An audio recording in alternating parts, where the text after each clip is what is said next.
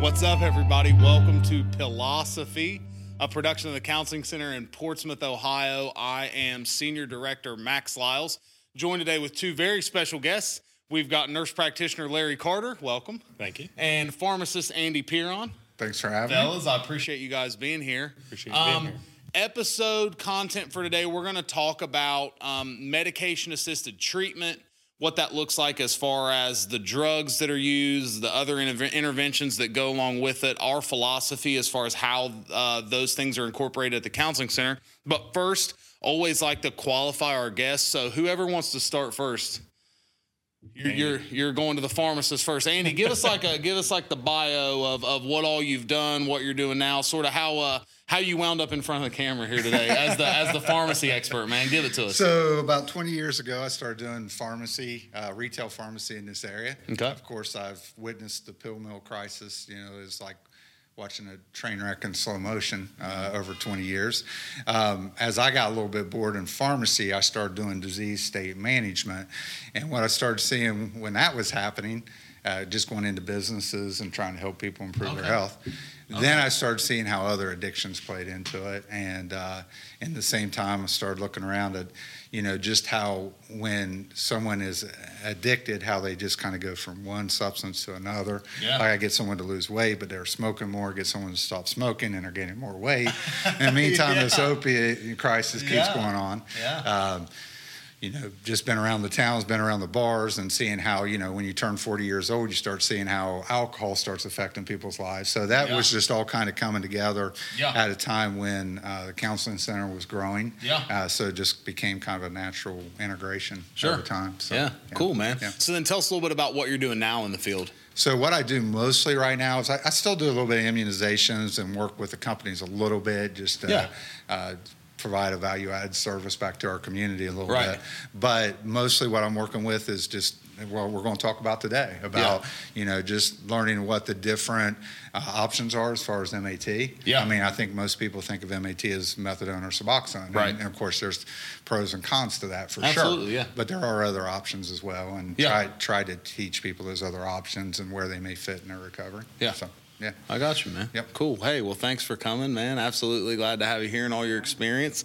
Larry, same thing, man. Give us a little bio. How you Sure. wound up here today? Well, let's go back to 2000 when I joined the military. Okay. Did uh, six years in the military and um, did over overseas deployment. So Okay. I got to see the world. Uh, when I got out of the military, I came back home and uh, got into law enforcement. Became Okay. a deputy sheriff, and that was back in 2006 at the height of the, of the pill mills, and then thereafter. That's awesome.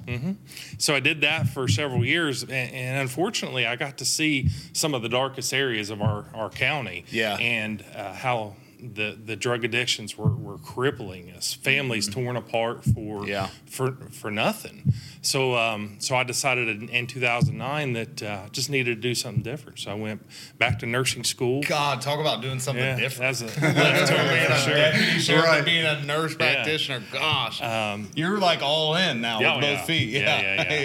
yeah. Um, so during school, I I got into the, some of the mental health classes, and- Okay. and, I really enjoyed that. Yeah. Um, so whenever I got done with school, um, I knew I wanted to go on to be a nurse practitioner. Right. Through that time, um, so one when I graduated nurse practitioner school, I. Um, Took a job with the Department of Veterans Affairs. Okay. You know, to help veterans out. Yeah. And uh, I got to do a lot there. Um, and then here back in September of last year, I got an opportunity to uh, to really come back into our community Yeah. and help help our community heal from Right. from the opioid crisis. So Yeah. that's how I landed here. Yeah.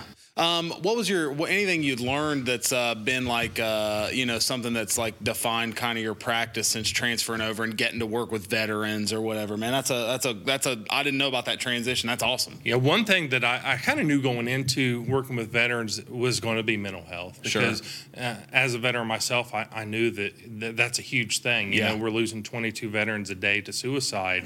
And uh, so I just kind of picked up from that and then brought that over with me here Yeah. to TCC. And, and, and I, that's every patient I see is, hey, you know, how, how's your mental health? Right. Let, us work on things. Yeah. Talk to me. So, Yeah, that's what's up, man. Yeah. No, That's awesome, dude. Well, hey, definitely two experts, right? I don't know. Lots of We'll different, try. uh, lots of different experiences. in the room. experience. Yeah, lots of different life experiences in the room, and then you guys got me. So, good luck. uh, next thing I wanted to talk about was you had mentioned when people think about MAT, it's normally just those hot topic drugs that people think about, methadone and Suboxone. So first, let's talk about like what those drugs are and then how sort of uh, they can be used and then sprinkling some of the other things maybe that people don't think of when they think about um, medication assisted treatment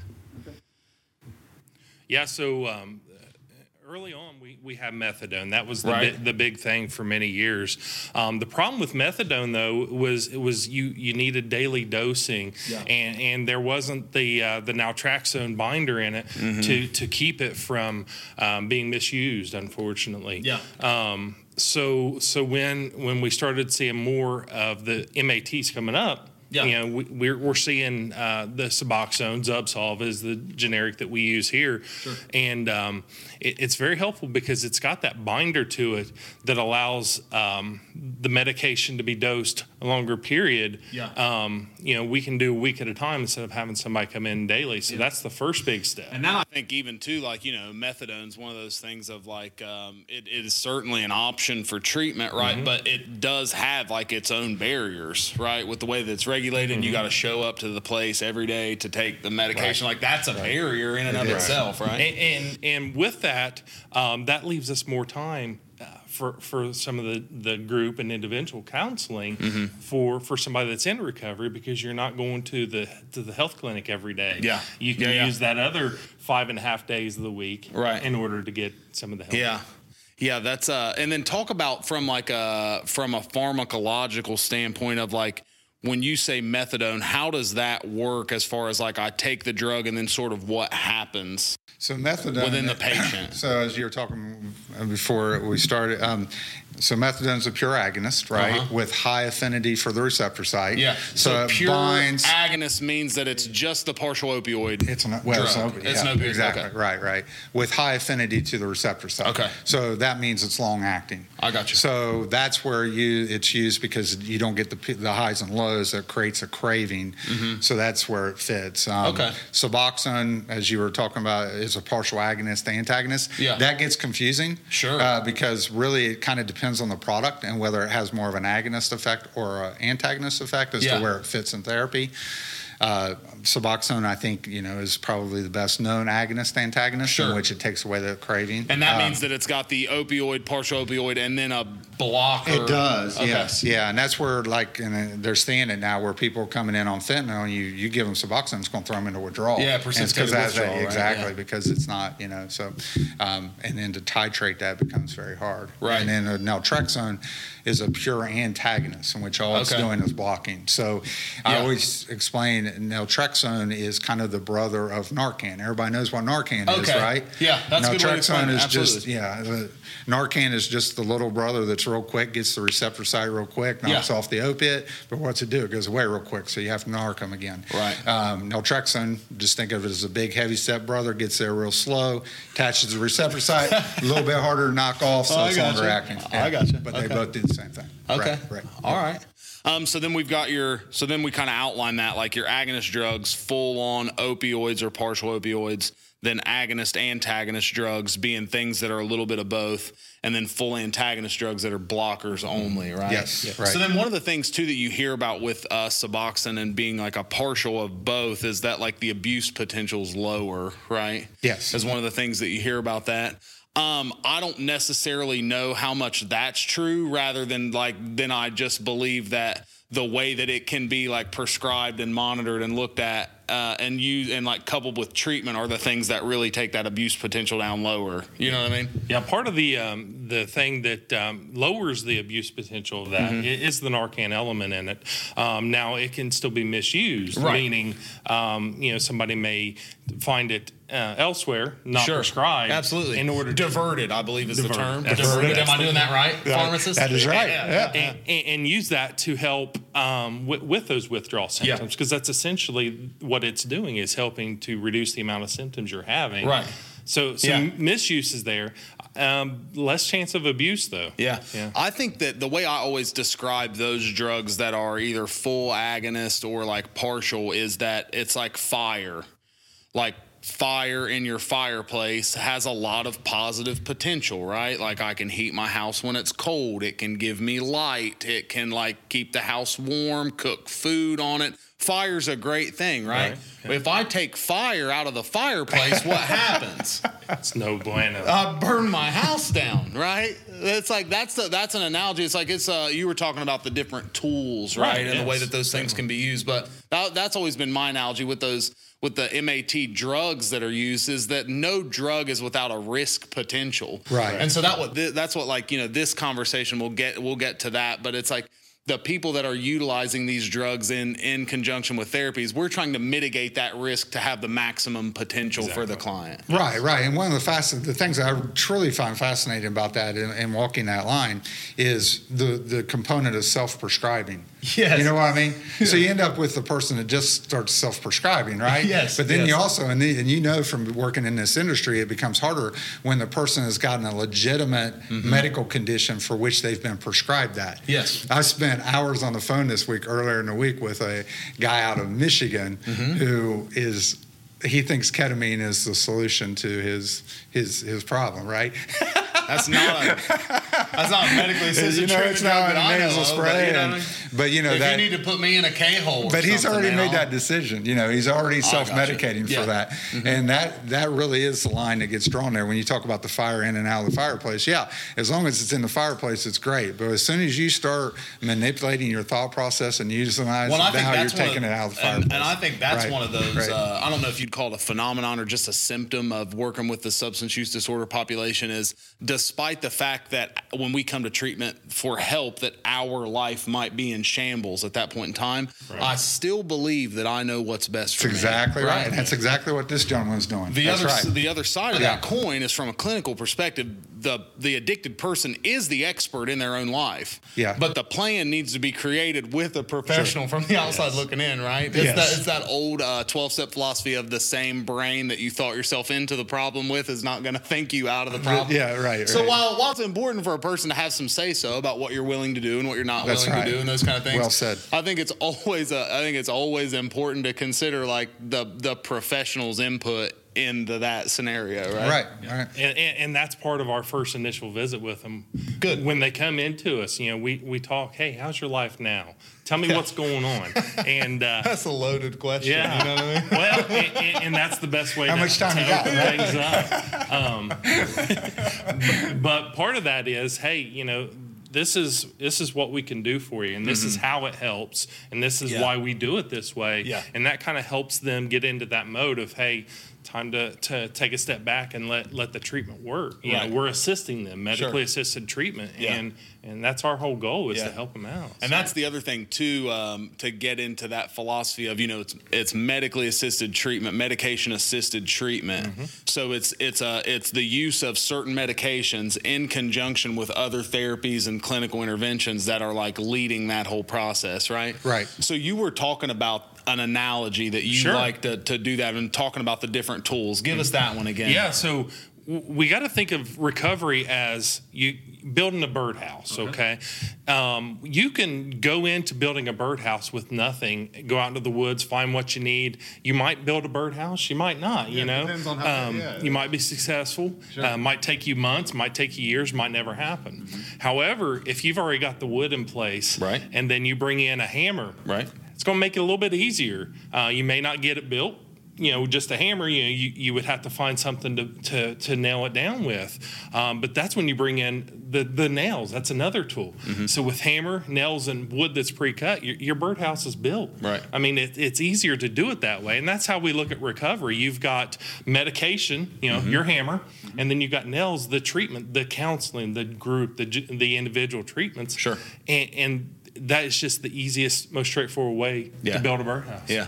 Yeah, I love it, And man. Along that analogy, yeah, you do, if, but you don't use a sledgehammer. Right. Exactly. You got to use appropriate tools, right. Right. You have to use Right. appropriate tools Right. for what a person's got going on. E, Exactly. You might not, not might not need a nail gun. Hammer will work. yeah, yeah. You might not need a high powered nail gun. I got it, man. I Yeah, got it. Um, so then, to, to, so then that kind of leads us into the way that we use medications here, the way that we interject those clinical interventions into things.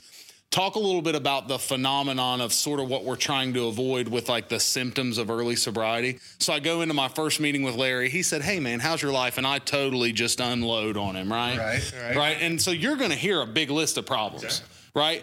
And in the United States of America, we love to prescribe a medication for a problem, right? Talk about that phenomenon of, hey, doc, I need this for that, and now I need that for this. Talk So about talk about what the- you've seen the play out. prescribing cascade. Yeah, absolutely, You like yes. to refer to. Yes, yes. Yeah, you go into the doctor and you're like, you know, doc, I'm, you know, really having a hard time sleeping, as you're talking about. Boy, And- yeah, boy, do I. yeah, yeah, yeah, yeah, And uh, so you prescribe something for that. Well, the next thing you say is, you know, I'm really feeling sluggish through the day. In so, the mornings when I'm waking you up, you you know? Uh-huh. something for that. And now, you know, in the afternoon, I'm really starting to get, you know, some I'm anxiety. Is there any irritable. something I can take for that? So you prescribe something for that, Mm-hmm. and pretty soon you're working your way back, right back into where you were uh, with medication. You know, Mm-hmm. and usually what I tell people is like, you can go out and relapse. You can go do this prescribing cascade, which I would be a little bit more favorable if I saw favorable outcomes. Sure. But you just don't see the favorable outcome. You follow that person for five, ten years, Right. and they either relapse or their other medical conditions have worsened. Yeah. Um, the majority of the time. Now you always have these outliers, you Right. know, when you Yeah. start doing the bell curve. Well, there's some people that But- can build a house without the tools. Right. There's some people that can well, build a good birdhouse point, without the tools, good right? point. Yeah, yeah. But uh, for the most part, what you're going to see is poor outcomes over a five, ten year period of time if you Right. don't continue to work in a way that progresses in a healthier lifestyle. Right. Yeah, Right. yeah. So then to avoid that from the prescriber side of things, what are some sort of like strategies we're trying to do if I'm a person that presents at the admission center and I have a high risk for withdrawal potential and I'm looking at getting managed either like in a uh, you know at the withdrawal management facility or if I'm looking to manage the uh, that detox stage in an outpatient basis or whatever what does that sort of like look like from the start of things to then how it progresses walk us through that Low, slow, and as needed. That's my low, philosophy. slow, and as needed. Exactly. It's a great so, philosophy, So yeah. there, there are certain medications that we have in in our protocols that Mm-hmm. they can have as an as needed basis. You start having an upset stomach, we can give them some medication for that. Sure. Mental health medications, unless they've got a bona fide history Mm-hmm. where they've been treated before they came to us, we, we like to avoid those, especially in the very beginning, because drug use, it, it affects our, our pathways in our brain. Yeah. And what we find a lot of times is once we get started on the the treatment, Mm-hmm. those those mental health uh, symptoms start falling down. Well, a lot of those complaints are what what we like to call symptoms of early sobriety. Yes, like right, an inability right. to get a good night's sleep is one of Exactly. those symptoms of early sobriety, right? And that's Right. and, and it's one of those unfortunate things with the nature of drugs these days. It's it's sort of hard when you have a person say that's been using uh, narcotic drugs on the street. You know, there's not really a process to you know you don't know what you're taking all the time. a psychotic episode and a in a meth induced Mm-hmm. psychotic episode, you're gonna need some time to untangle that stuff, right? Low, slow, and as needed. Right, I'm gonna right. steal that, maybe Yeah. put on a shirt, hit the I like guys it. up at the lab. The lab. Yep.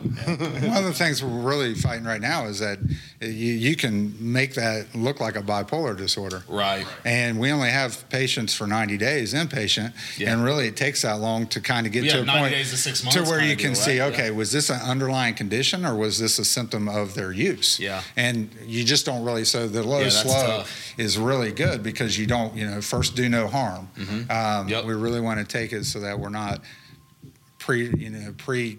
Um, pre-diagnosing conditions that were really part of the drug use. Sure.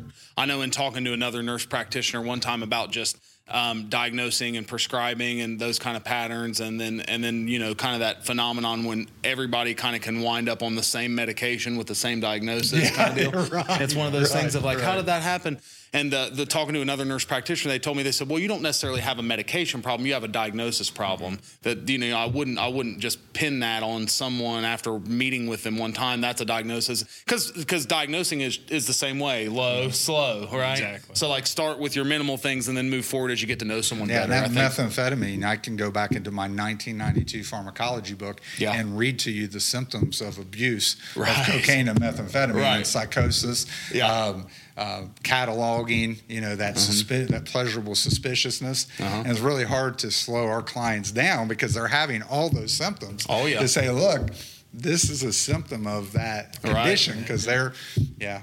They're taking notes and they got it figured out, right? 'Cause that's I have a part plan. of For, it. I have a plan for my life. You know what I mean? I have a plan for my own Right, life. right. Yeah. And, and luckily, the way our, our treatment program works, though, you know, we have an inpatient stay 90 days, but then a lot of the times we get them into transitional housing, so we can have time with that patient for up to you know a year. Right. So you know, we start seeing six months, Right. eight months down the road, Yep. they're coming in, they're saying, Larry.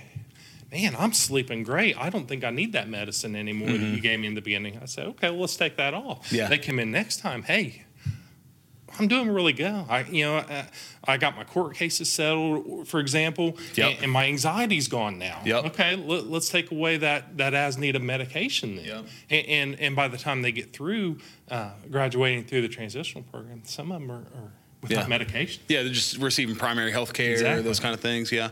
I um and that's the other part too, you know, this whole idea that well, we need we need patients, we need clients, and that's what makes the business go around. Our goal is not to create a lifetime patient. We want to create a one-year patient. Exactly. And we want to take that person from super high potential for withdrawal and walk them all the way through to taking as few medications per day as possible. Because the other part about that stuff is is taking all those medications, I have to manage that as the Yeah. person taking them. And then that creates another barrier. So like one of those things we were talking about like with uh, methadone, like the barrier of having to get there every day. Well, then it's a, a barrier with mental health medication, and a number of those is that I got to get them refilled all the time, that I got to remember to take them every day, that I got to hope that I'm at a point where I can manage that, right? Yeah, it's my insurance. It's something I'm with my insurance. Yeah. It's not covered. this Yeah. month. Now what do I do? Yeah, You I know, that think there's a can lot really of things play that's into it. uh, that's um, that's sort of uh, a, a responsible use of those things. Back to the fire analogy, Yep. right? And, Right. and, and, and even more, we're, we're giving them tools for their toolbox during that time, not just medications. Medications are just part of it, Right. Mm-hmm. as you know. You know, we're, we're doing coping skills, we're doing uh, deep breathing exercises, teaching them how to, to take a step back and realize, hey, you know, let me look at this picture from a different perspective, and maybe maybe I don't need to get as worried about it. Right. Things like that. And, and, and during that transitional period is, is when we can take that opportunity to Right. do that. Yeah. So. Yeah. Um, and then like through those things, in addition, because like while every person is getting seeing a prescriber, taking medications that they need on a low, slow, and as needed basis, right?